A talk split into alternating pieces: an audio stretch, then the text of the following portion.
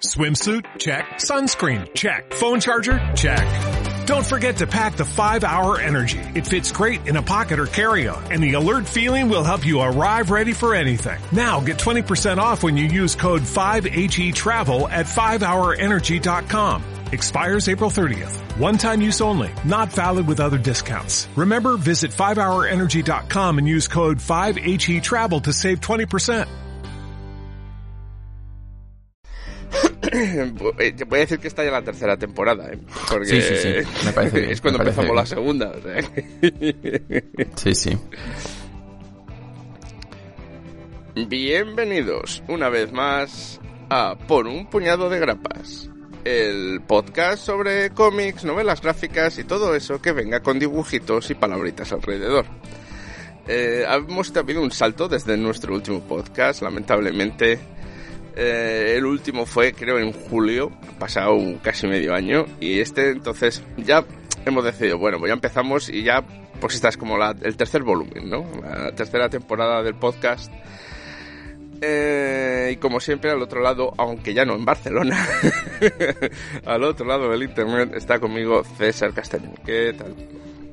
Muy buenas, aquí estamos. Eh, pues sí, después de unos meses en los que ha pasado la vida y, muchos cambios, eh, volvemos a la carga con, con energías renovadas y, dispuestos a, a seguir eh, comentando cómics, eh, pues en el mismo formato en el que lo hicimos en la segunda temporada. En este caso empezamos la tercera temporada con dos cómics independientes. El primero va a ser Paper Girls eh, y el segundo va a ser eh, Bella Muerte. Y entre medias pues comentaremos algunas noticias que, mm, que nos han parecido interesantes de las últimas semanas. Así que sin más dilación le paso la palabra a Rubén para que empiece a comentarnos eh, Paper Girls.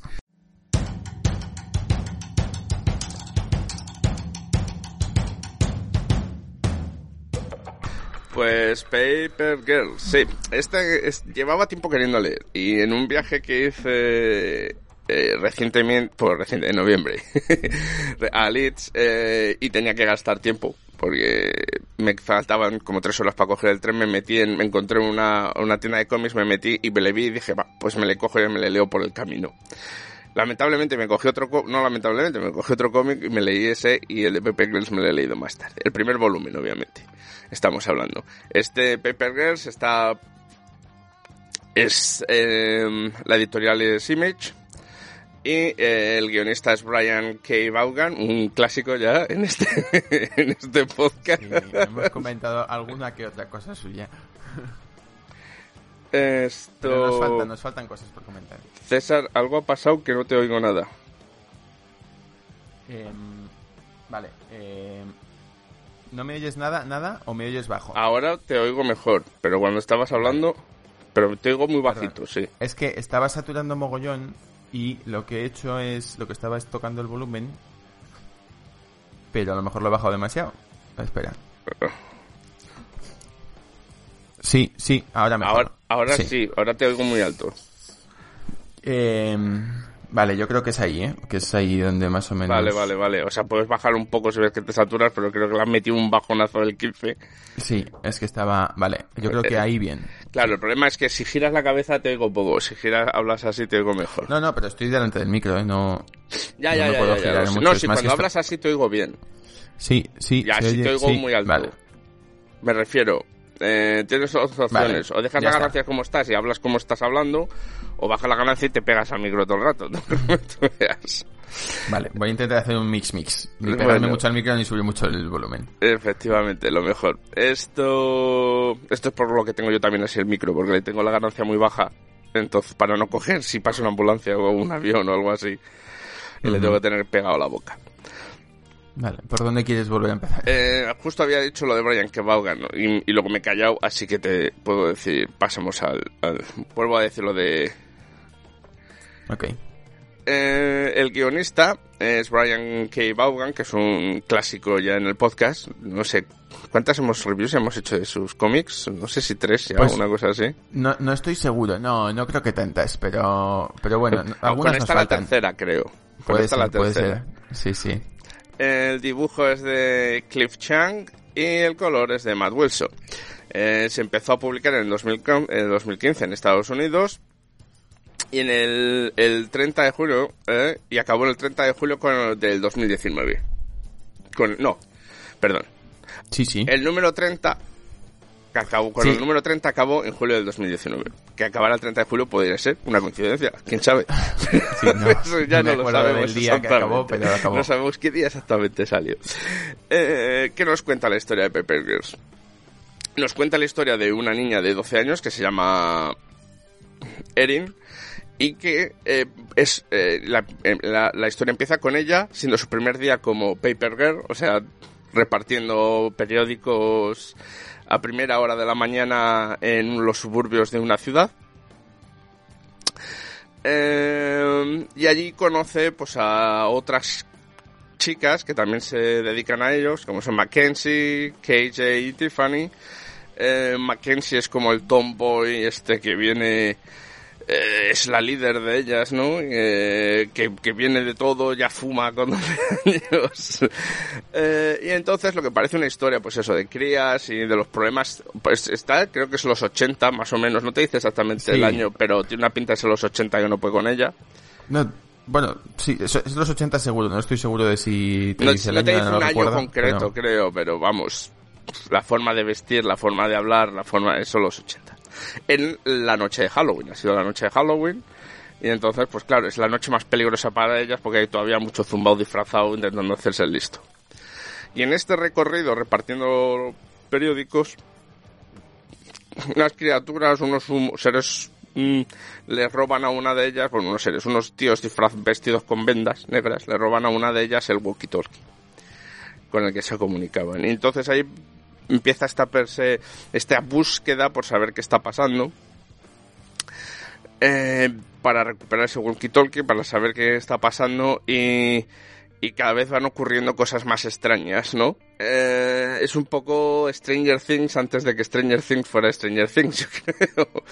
Eh, solo, sí, sí, porque empieza en 2015, sí, esto es antes de que Stranger Things fuera Stranger Things. Para los que empezamos a leer esto cuando salió, Stranger Things era un poco una copia de, o una versión diferente de Paper Girls. Sí, sí. Sí, sí. Em, el- el- y más, tampoco quiero hacer mucho más spoilers, porque sí que es una historia que merece la pena ir leyendo. Eh, y lo único, pues deciros que la historia está vista desde el punto de vista de las chicas, eh, en una sociedad en los 80 donde las cosas están empezando a cambiar en ciertos aspectos, eh, a nivel social, de, aunque hay mucho conservadurismo todavía, es la, América de Reagan.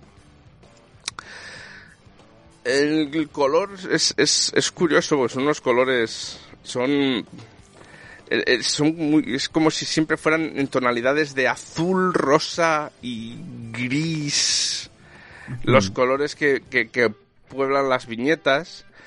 Eh, Juega, El di- juega como con cuatro tonos. eh, sí, sí, sí, ¿no? no Y- es... y, y es un color que destaca mucho y que eh, contrasta mucho en función de dónde se encuentran los personajes, Sí, ¿no? sí, qué Es tipo de como, escena es como si, si- eh, Además es que es como si cada personaje tuviera una luz, ¿no? O sea, en cada tipo de escena hay una luz distinta que es la que ilumina a todos los personajes. Las veces pasan a ser más oscuras, a más claritas, a más... Teniendo en cuenta que hay, que hay gente de color dentro del, del dibujo. Luego el dibujo está bien. El dibujo es, es una especie de... de dibujo algo Bueno, realista, pero también un poco cómic de superhéroe o, o poco con ojos grandes, facciones angulares, pero a la vez no. Sí, tiene, tiene un puntito de manga, ¿no? Sí. Pero es un trazo bastante sucio, eh, bueno, no sucio, sino mm, que no, no busca no busca la perfección. eh, No, no, no, para nada. Yo creo que, más que es, es- tiene mucha acción, tiene mucho movimiento, las escenas, eso sí, no son no son dibujos estáticos, son dibujos eh, que se mueven. Eh, hay muy poca exposición, casi todo es visual. No, no es alguien, no, no de repente viene alguien a contarnos la historia. Sí que hay un poco para, sobre todo al principio, para indicarnos los personajes, ¿no? De dónde vienen, pero muy poca. Y lo que vamos averiguando, sobre todo, lo vamos viendo, ¿eh? Ahí. Sí. Hay momentos... Eso es, clave en este cómic porque, eh, bueno, Rubén y yo tenemos una perspectiva diferente aquí. Eh, tú, Rubén, te has leído los primeros cinco o seis números, ¿no? Que son el, primer, tomo. Sí. Eh, yo me he leído los primeros 24, que son más o menos los que han salido en España. Bueno, tengo, han salido hasta el 26, pero los tengo ahí pendientes. Todavía no ha acabado, pero le queda muy poquito. Y, y claro, la perspectiva es muy diferente precisamente porque el cómic no te explica nada. ¿No? En los primeros números lo que ves es que pues es una historia de ciencia ficción, me parece que ya ves que hay algo de viajes en el tiempo, que hay, bueno, varias eh, digamos, varios, personajes de origen diferente o por lo menos de caracterizaciones muy diferentes que, que aparecen eh, en, en, este pueblo de, de Ohio, en, Stony Stream, en el que están las, las protagonistas, pero en realidad, no sé qué, qué sensación tienes tú, pero yo recuerdo eh, acabarme el número 5 y no tener ni idea de qué iba esto.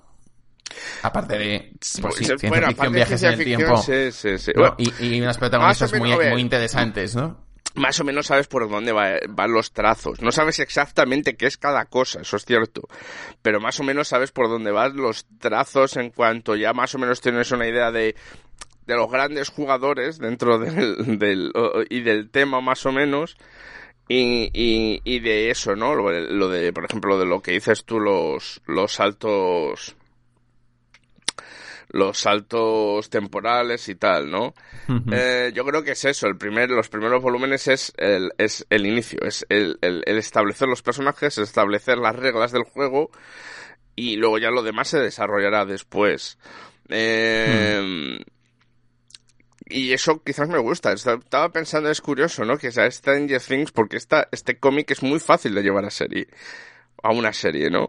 Es muy visual, eh, la historia es que encima acaban cliffhangers, los, los, los cómics no, no, no acaba en, acaba en media res, algo pasa y ahí se acaba el cómic y empieza el siguiente número, cuando te enteras de lo que ha pasado en el siguiente número. Tiene mucho forma, el formato, el formato este de pulp o de, o de, eh, ¿no? De, novela por serie, seriada, ¿no? En el que nunca acababa, siempre acababan en, mitad de la acción para que fueras a, a, ver el siguiente, a leer el siguiente el siguiente capítulo o lo que fuera. Sí, un poco pues como las historias eh, que se publicaban en, en revistas, ¿no? Mensuales. Eso es algo que Vaughan, por ejemplo, en Saga eh, ha llevado a su máxima expresión y que aquí pues aprovecha también bastante, ¿no? A otro, quizá no tanto, pero pero aprovecha bastante. Y en el fondo es que, por un lado, es un cómic que explora bastante las relaciones entre los personajes y cómo, bueno, como bien a las cuatro chicas para que eh, no sean cuatro adolescentes genéricas, pero a la vez no dejan de pasar cosas y no dejan de aparecer personajes nuevos y entonces es, es un viaje a la vez eh, muy largo porque son 30 números en los que nada para, en los que nada se acaba, en los que es la misma historia Río eh, que va avanzando, pero a la vez no dejan de pasar cosas. Eh, y de hecho, quizá en los primeros 4 o 5 son los que menos pasan. Luego la cosa es mucho más vertiginosa. Bueno, y no pasa, y pasa, quizás pasan menos, pero pasan muy gordas. Sí, sí, sí, sí. Sí, claro, luego al final, en los primeros números, pues es en los, un poco en los que se define el mundo en los que aparecen todos los personajes principales, no tienes ni idea de, de quiénes son o de qué, cuál es su papel exactamente en, en la historia, y luego vas explorando, pero es un camino en el que, en el que vas explorando con los personajes, en el que sabes muy muy poquito más que ellas, o, o prácticamente nada más que ellas, y tienes que ir eh, pues eh, descubriendo y sorprendiéndote a la vez que ellas de, de todo lo que va pasando. Me hace, me hace gracia porque en, en como está ahora el, mundo, ¿no? Y en esta división que es generacional, en política, en visión del mundo y tal, este, cómic parece que, que ya, lo, ya lo veía venir. Porque eh, eh, si hay algo que queda muy claro en el primer volumen, es esa división generacional entre adultos y, niños o adolescentes, ¿no? Eh, y ese y quién son los buenos y los malos, se puede decir, ¿no? Pues la verdad es que ese Paper Girls será, mm, si no la obra maestra de Vaughan, porque creo que esa saga, eh, no porque la haya leído, pero lo que dice todo el mundo, sí que es, es genial, sobre todo por el hecho de utilizar personajes mm, de niñas como como protagonistas y darlas la importancia y sobre todo encajarlas perfectamente en los años que son. Eh, eh, la verdad es que me ha gustado mucho, me voy a leer los demás eh, en inglés, a diferencia de César que se lo va a leer, que se los ha leído en español. Y a lo mejor pues más tarde podemos hacer comentar los, los siguientes volúmenes. Pero ahora creo que es momento ya de saltar a, a nuestra siguiente sección de noticias mm, de todo lo relacionado con el mundo del cómic. Eh, así que empieza a hablarnos, César.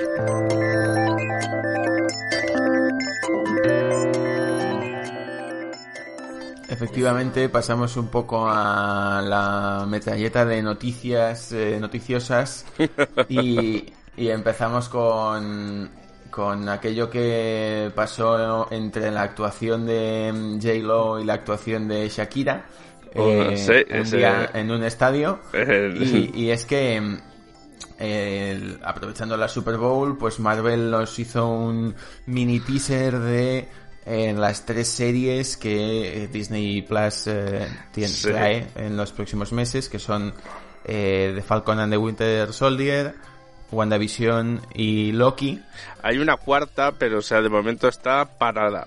No se sabe qué va a pasar con ella. Que es la de Ojo de Halcón. Ah. Ajá.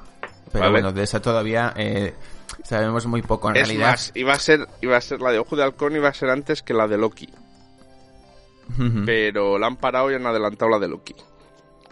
Bueno, yo creo que es eh, uno de los personajes y uno de los actores más eh, queridos por los fans del, del MCU y supongo que eso pues también pesa.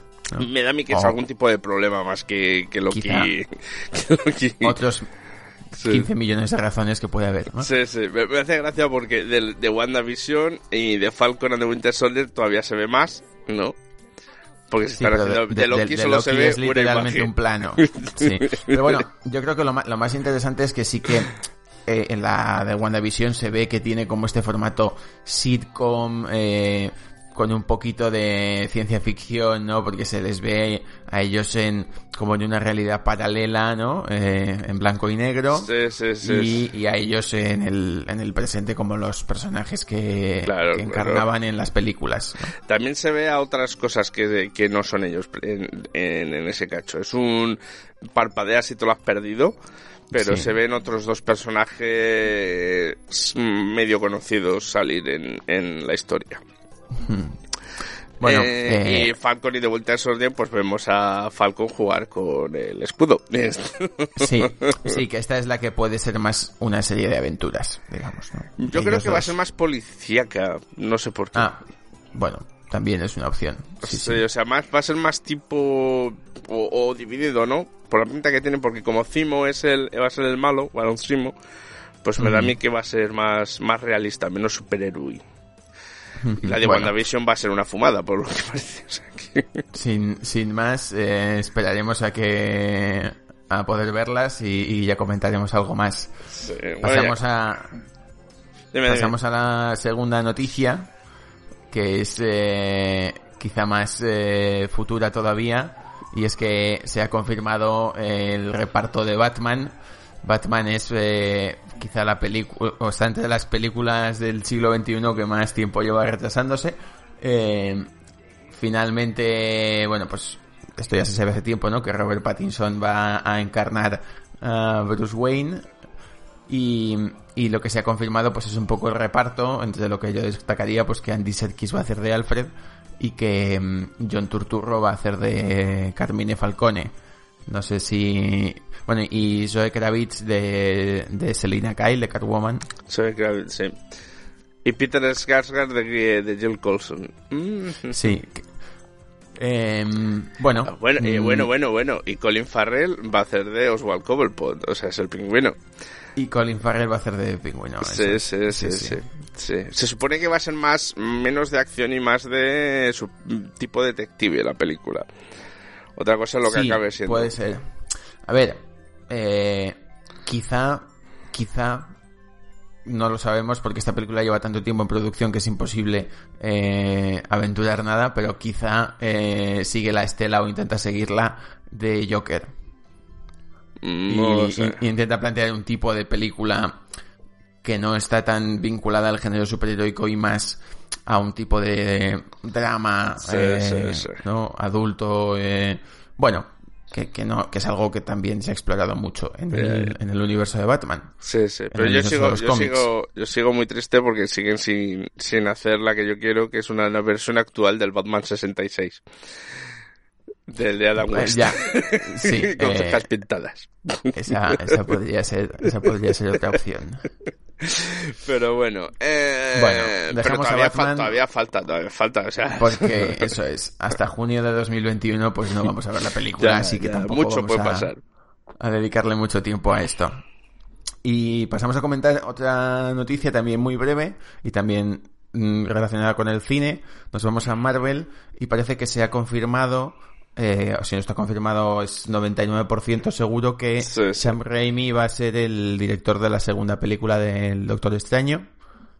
Sí, está confirmado porque, como te había dicho antes, el que iba a ser director, pero por diferencias artísticas dejó de serlo. Y era el director de la de la primera que hubo del, del Doctor Extraño, que es di- eh, productor ejecutivo de esta, ha confirmado que, que iba a estar y que estaba perfectamente genial y que Sam Raimi es la caña de España y el templo del rock. Bueno, veremos. Al final Sam Raimi tiene muchos registros Sí. y, y veremos, ¿no? La primera era más una historia de origen. En esta parece que eh, Elizabeth Olsen como em, la bruja escarlata va a tener un, un papel eh, importante. Y, se, se supone que va a ser la primera película de horror de, de Marvel. Y eso es, sí. Eh, veremos, veremos. También nos queda bastante porque esto se estrenará en mayo de 2021. Así que. Dentro bueno, un año, como quien dice, nada. un año largo. Un año largo. Pero bueno, pues ahí está. Y mm, ahora sí que nos movemos al mundo de los cómics de nuevo. Y, vamos a, comentar eh, una noticia que. eh, bueno, de estas que yo creo que, que son interesantes eh, saber. Hace unos meses comentamos eh, una nueva alineación y una- un relanzamiento de la Liga de la Justicia de DC, en la que el guionista Scott Snyder. Si recordáis, no nos gustó mucho ese relanzamiento y creo que ninguno de los dos seguimos leyendo aquella serie. No, no, no la, no la seguí leyendo.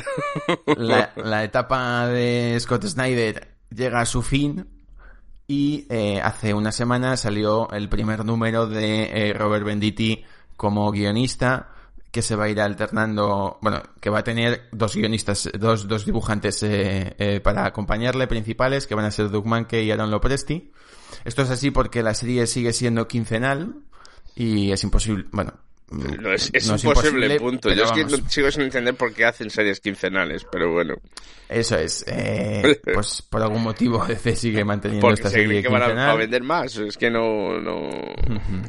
Vamos, es, No es sé, con Batman eh, dejaron, cuando acabó la etapa de, de Tom King, dejaron de publicarla de manera quincenal y la devolvieron a, a su formato mensual habitual. No sé si tienen previsto hacer lo mismo con la Liga de la Justicia o no, pero bueno, la cuestión es que pues Ah. parece que es un buen punto de partida, aunque sea el número 40. Eh, si alguien quiere empezar a leer la Liga de la Justicia de nuevo, pues eh, a lo mejor esta etapa eh, le interesa. Yo voy a darle una oportunidad a ver si mejora. Haces bien, te sacrificas por el equipo. Eso es. Eh, ya está, ya se acabó las noticias. Eh, muy, muy Marvel, muy DC todo esto. eh. Eh, Es lamentablemente. el contrapeso, como estamos hablando de cómic independiente, Ya, pues ya, vamos a hacer noticias de Y superhéroes. vamos a ser sinceros, no hay tantas noticias en el cómic independiente como en el Marvel y, Claro, claro, claro. y DC.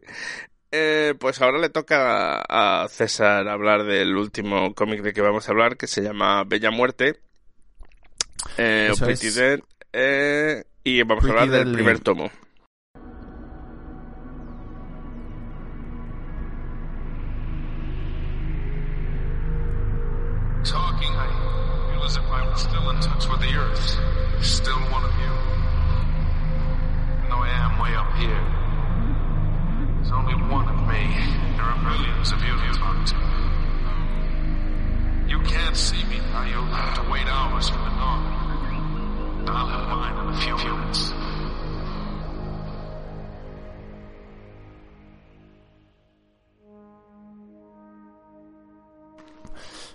Efectivamente, vamos a hablar de Bella Muerte, que es eh, un cómic eh, publicado originalmente por Image, eh, que este tomo que vamos a comentar salió hace unos años, en 2013.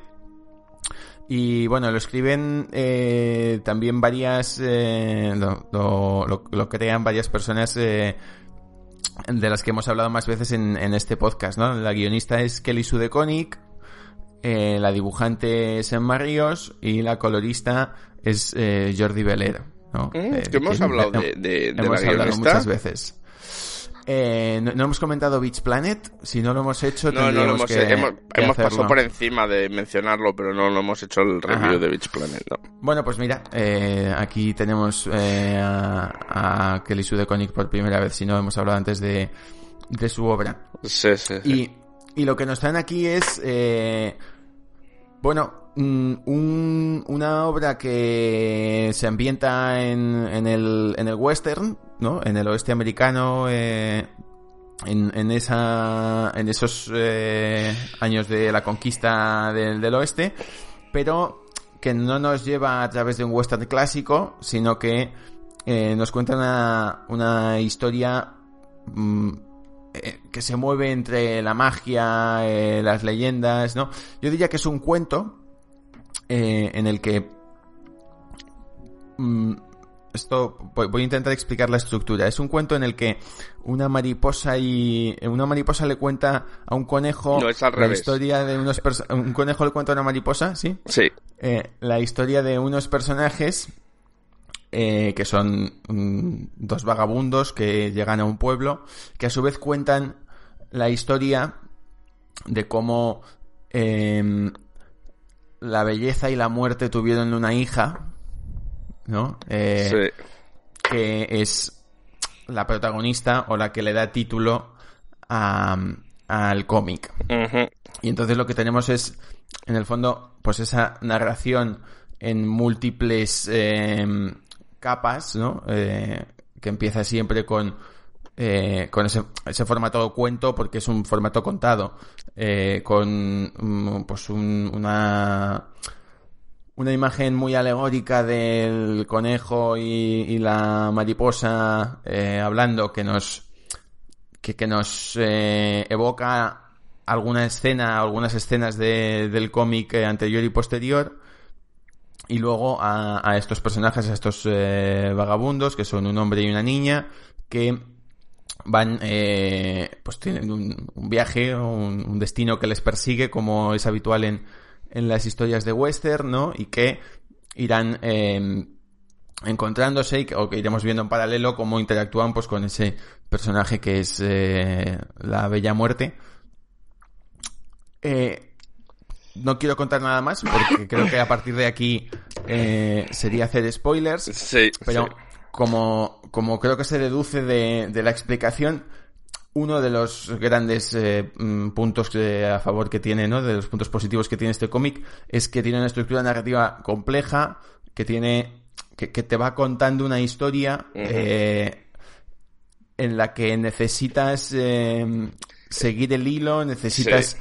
Prestar atención, en la que todos los detalles eh, cuentan para entender lo que ocurre y, todos los detalles transmiten sensaciones de quiénes son esos personajes, qué es lo que están haciendo.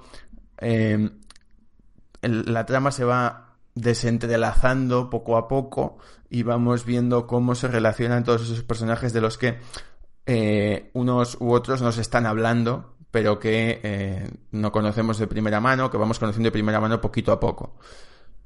Eh, es una historia que empieza y acaba. Aunque, mm, aunque esto es una serie, digamos, y, y luego se han publicado un segundo tomo que ya está publicado en España también, y un tercer tomo que de momento solo está publicado en Estados Unidos, y por lo que yo sé van a ser un total de cinco. Em, el, eh, cada historia es independiente. Entonces. eh, Pero la el- protagonista es la misma, ¿eh?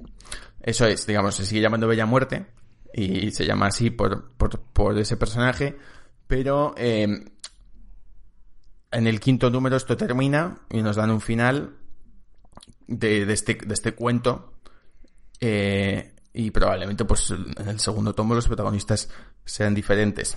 Aparte de, de la Ginny, que se llama la, la protagonista, eh, que sigue siendo la misma. O sea, es un otro cuento con, Hmm. con el mismo personaje, pero contando otra historia.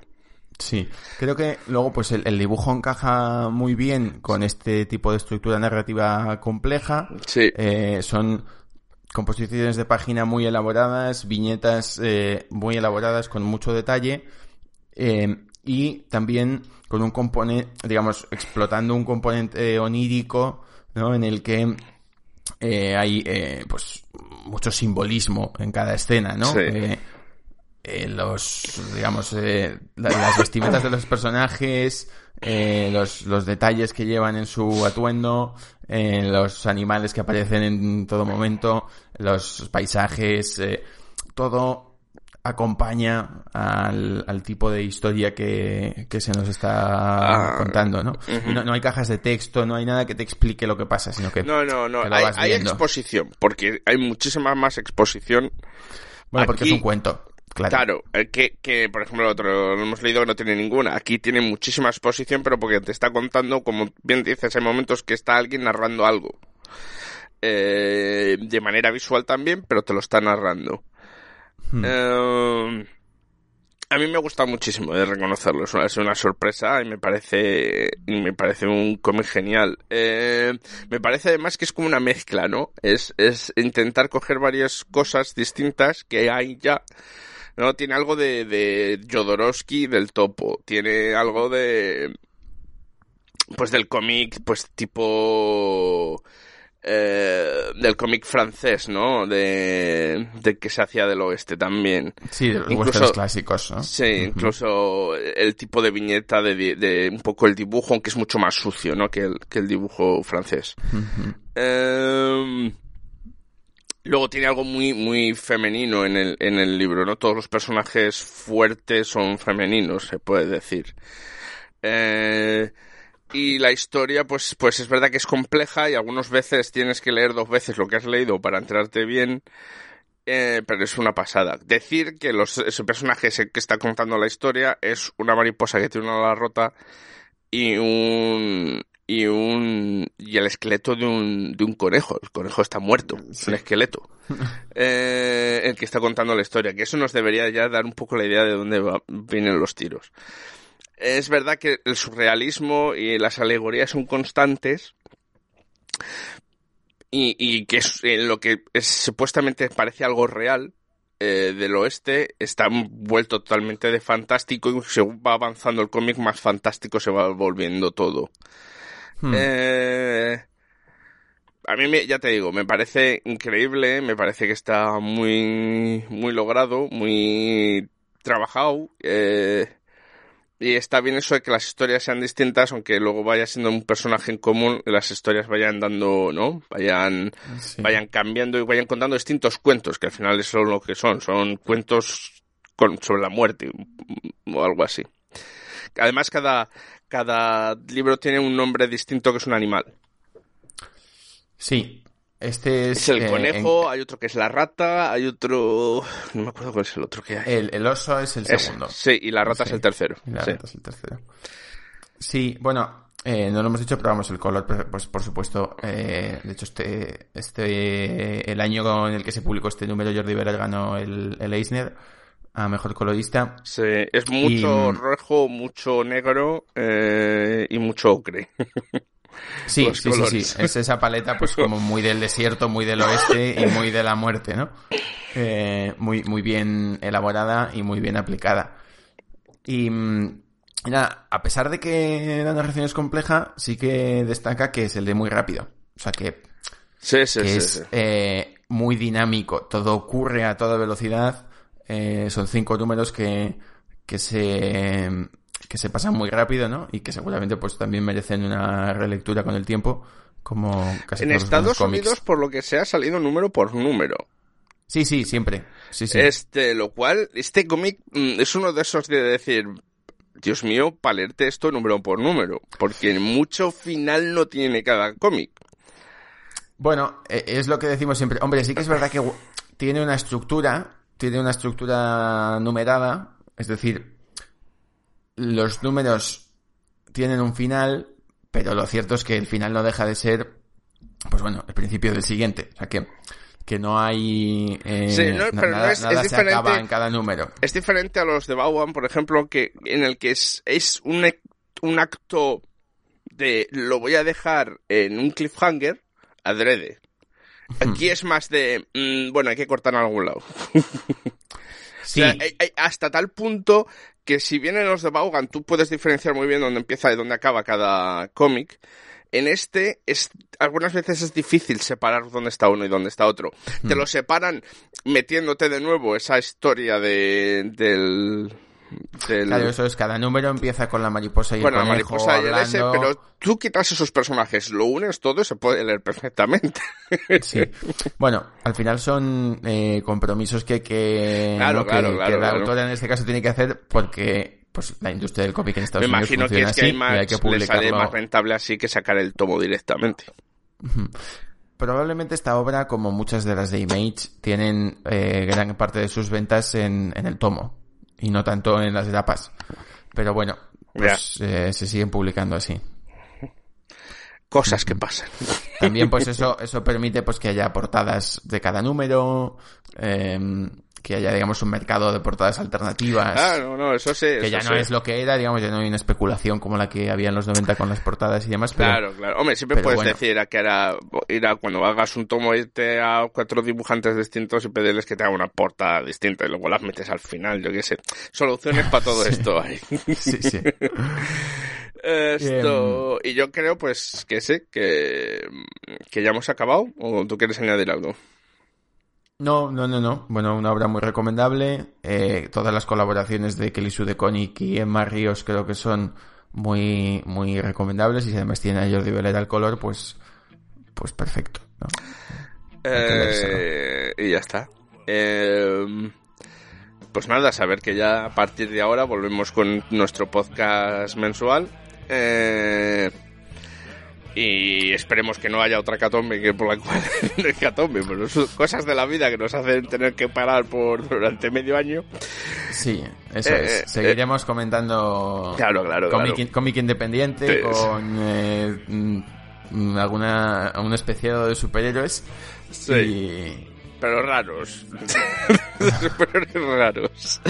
Y nada más. Esto, saber que estamos, eh, como siempre, en Instagram, eh, aunque tenemos que retomar de nuevo todo esto. Está un poco muerto. Instagram, volvemos a Facebook. nuestras redes sociales, Instagram eh, y Facebook. Nos sí. podéis escuchar en eh, donde también podéis escuchar en nuestro otro podcast que es Cuatro Reviews of Funeral, que ese sí que ha seguido, aunque también ha tenido un año un poco así así.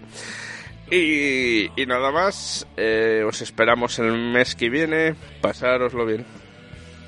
Que vaya bien hasta el mes que viene.